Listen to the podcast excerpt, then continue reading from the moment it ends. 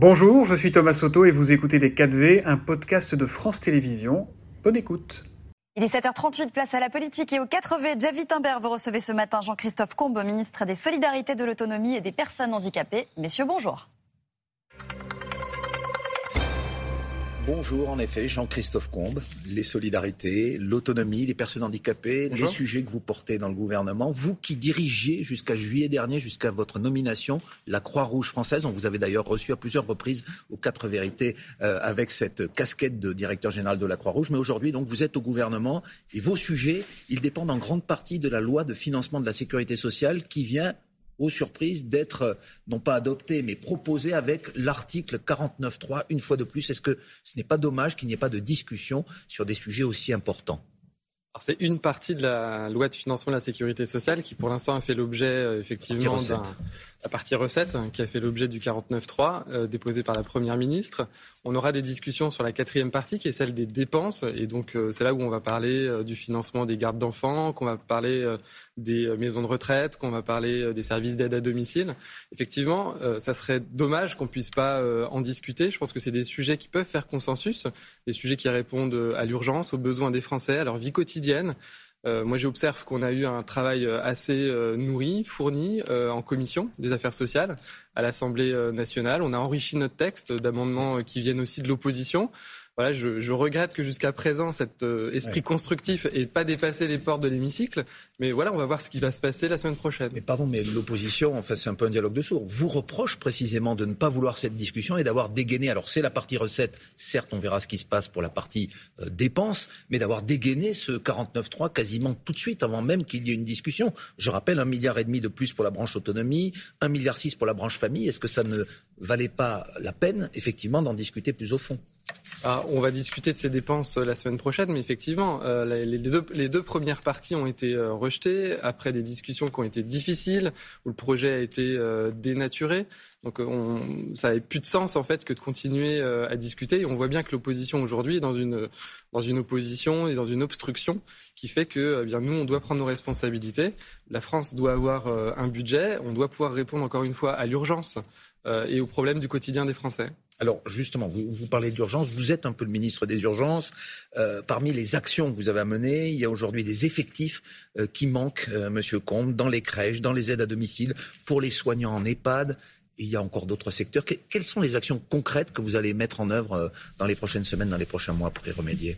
Effectivement le ministre de toutes les solidarités. J'ai en responsabilité euh, les Français depuis euh, l'enfance, en passant par euh, le grand âge, les personnes en situation de, handicap. Et effectivement, le point commun entre toutes ces activités, c'est qu'aujourd'hui, on a le plus grand mal à recruter. Les métiers sont pas suffisamment attractifs. Or, si on veut pouvoir mieux accompagner les Français, il faut pouvoir recruter. Il faut donner envie aux jeunes de s'engager dans ces, dans ces métiers. On, on voit à l'écran justement des, des images dans, dans, les crèches en particulier, où il y a eu un mouvement social euh, en début du mois d'octobre avec des, personnels qui se, avec des puéricultrices souvent qui se sentent euh, mal considérés, mal payés. Donc le métier n'attire plus. Vous dites euh, il faut changer ça, mais vous allez faire comment très concrètement? Bah, Très concrètement, j'ai été nommé le 4 juillet. Le 11 juillet, je, réunissais un comité de filière petite enfance, donc des représentants de l'ensemble du secteur, pour travailler avec elle à cette question de, l'attractivité.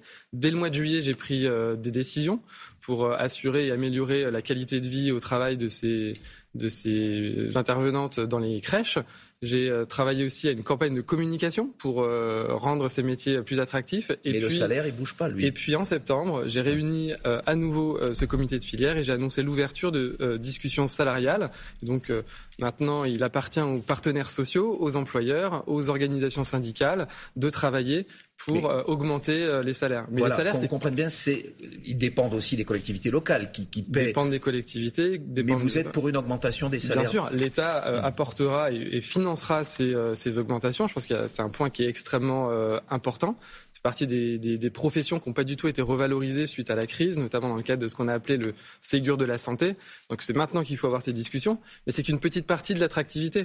J'insiste beaucoup sur le fait qu'il faut travailler sur euh, la qualité de vie au travail, il faut donner envie, il faut regarder aussi ces métiers euh, de façon positive. Alors à l'autre bout de la vie, hein, vous le disiez, puisque vous êtes euh, du, du, début à la fin, en quelque sorte, de la vie, dans les EHPAD, qu'est-ce qui change après le, le, le, scandale que l'on a connu à propos des maltraitances dans le groupe Orpea? Une nouvelle affaire a été révélée cette semaine, pointant notamment des, pratiques commerciales trompeuses, des tromperies dans l'information dans près de 50% des EHPAD contrôlés par la Direction générale de la répression des fraudes. Est-ce que vous avez eu connaissance évidemment de ces résultats et qu'est-ce que vous, allez y faire pour, pour y remédier? Bien sûr, enfin, vous savez que L'affaire Orpea a été un, choc hein, pour euh, l'ensemble de, la population, pour le gouvernement. On a agi. Je pense qu'il faut ramener la confiance euh, dans les EHPAD. Alors, il y a deux sujets différents. Euh, ce à quoi vous faites référence, c'est euh, des contrôles de euh, la direction de la répression des, des fraudes, donc sur l'information commerciale, c'est-à-dire que de s'assurer exactement de s'assurer que le service qui est vendu par les opérateurs correspond bien à celui qui est rendu aux familles et aux résidents dans ces dans ces EHPAD. Des, donc la moitié dans la moitié des cas, on a constaté qu'il y avait une dichotomie entre les deux. Et c'est des contrôles qui datent d'avant l'affaire Orpea, c'est 2020-2021, donc l'État fait quand même son travail, c'est scandaleux, ça ne doit pas pouvoir se reproduire et on très attentif à ce que euh, les euh, opérateurs concernés soient sanctionnés et euh, que les choses puissent être, puissent être puissent évoluer dans le bon sens. Et puis depuis Orpea, c'est plutôt la question de la maltraitance aussi que qu'on a abordé, un choc de que transparence. Les choses ont changé fondamentalement dans votre approche, ça, pouvoir public, par rapport aux EHPAD? Bien sûr, je pense que souvent des organismes avant, privés. avant la crise Orpea, chaque établissement était contrôlé une fois tous les 20 ans. Aujourd'hui, euh, on va contrôler ces établissements tous les deux ans. Et on s'est engagé d'ailleurs à contrôler euh, d'ici deux ans les 7500 EHPAD que compte notre pays. Et dans le projet de loi de financement de la sécurité sociale, on renforce encore ces pouvoirs de contrôle, on renforce le pouvoir de, de, sanction, pour renforcer la transparence dans les EHPAD. Et puis on fait autre chose, on va travailler sur la question de la bientraitance, de la lutte contre la maltraitance dans ces, euh, établissements, en renforçant notamment les effectifs, en améliorant les circuits aussi de, de signalement. La grande réforme que vous allez porter, euh, Jean-Christophe Comte, dans les mois et les années à venir, c'est, euh, c'était une promesse d'Emmanuel Macron d'ailleurs, le paiement des prestations sociales à la source. Vous avez annoncé une mise en place euh, en 2024. On commencera à recevoir, enfin, les personnes concernées des, formulaires pré-remplis. J'ai envie de vous demander si vous êtes favorable, vous, à une réforme du RSA, parce que pour l'instant c'est un petit peu en suspens, tel que Emmanuel Macron l'avait promis, c'est-à-dire conditionner le RSA à des heures d'activité ou de formation. Je suis, je suis évidemment très favorable à cette, euh, à cette réforme, mais dans toutes ses dimensions. Dire que euh, l'objectif et mon combat, c'est de faire en sorte que euh, bah, les personnes elles puissent sortir de cette situation. C'est-à-dire que le recours à l'assistance ou à des prestations sociales, ça ne doit pas être la règle. La règle, c'est le travail. La première des dignités à offrir à une personne, c'est le travail. Aujourd'hui, il s'avère qu'il y a encore beaucoup trop de personnes qui sont au RSA. 50% d'entre elles le sont depuis plus de 5 ans.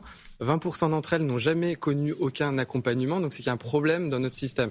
Et donc la réforme, elle va viser à mieux accompagner ces personnes, à dire qu'il y a aussi des droits et des devoirs. Lorsque vous, vous, souvenez, vous, avez dirigé la Croix-Rouge, vous vous souvenez des arguments qui avaient été invoqués lorsqu'Emmanuel Macron avait fait cette proposition, c'était qu'en gros on disait que les, les, les, personnes qui étaient au RSA, eh bien, euh, n'avaient pas envie de travailler, n'avaient pas envie de retrouver une activité et finalement se, se contentaient de toucher cette prestation.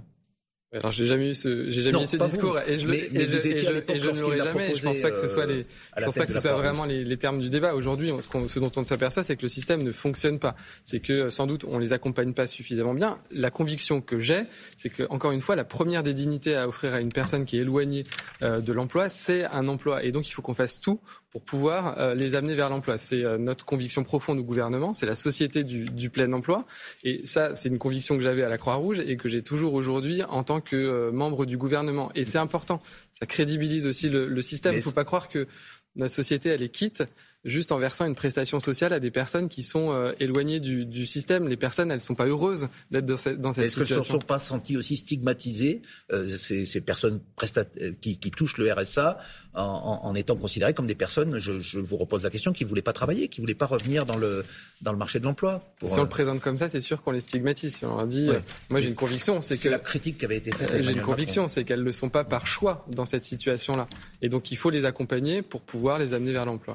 Alors on l'a dit, vous avez dirigé la Croix-Rouge, vous connaissez bien les populations euh, qui sont en situation de précarité. Comment vous vivez aujourd'hui euh, les mouvements sociaux, le sentiment de révolte, de colère, de frustration en tout cas, de beaucoup de salariés euh, qui, qui, ont des salaires insuffisants par rapport aux grandes rémunérations des chefs d'entreprise? Est-ce que vous comprenez ce sentiment d'injustice qui règne dans le pays? Je pense que c'est euh, ma responsabilité effectivement de, de lutter euh, contre l'injustice, de faire en sorte que euh, le travail paye. J'observe qu'on n'a pas attendu la crise qu'on connaît aujourd'hui d'inflation pour agir. Lorsque j'étais à la Croix-Rouge, j'ai observé aussi euh, voilà l'investissement du gouvernement qui a été euh, considérable pour protéger les Français pendant la crise.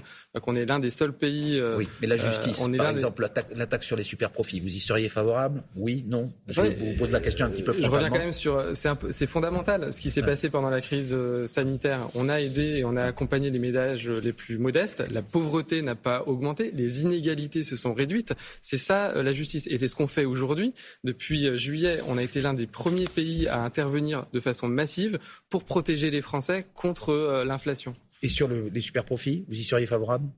Et sur les super profits, je pense que le, dispositif qui est proposé euh, aujourd'hui euh, par le gouvernement de faire payer des entreprises qui aujourd'hui bénéficient de cette crise, je trouve que c'est une mesure de justice sociale. Merci beaucoup, Jean-Christophe Combe, ministre, donc, entre autres, des solidarités, de l'autonomie et des personnes handicapées.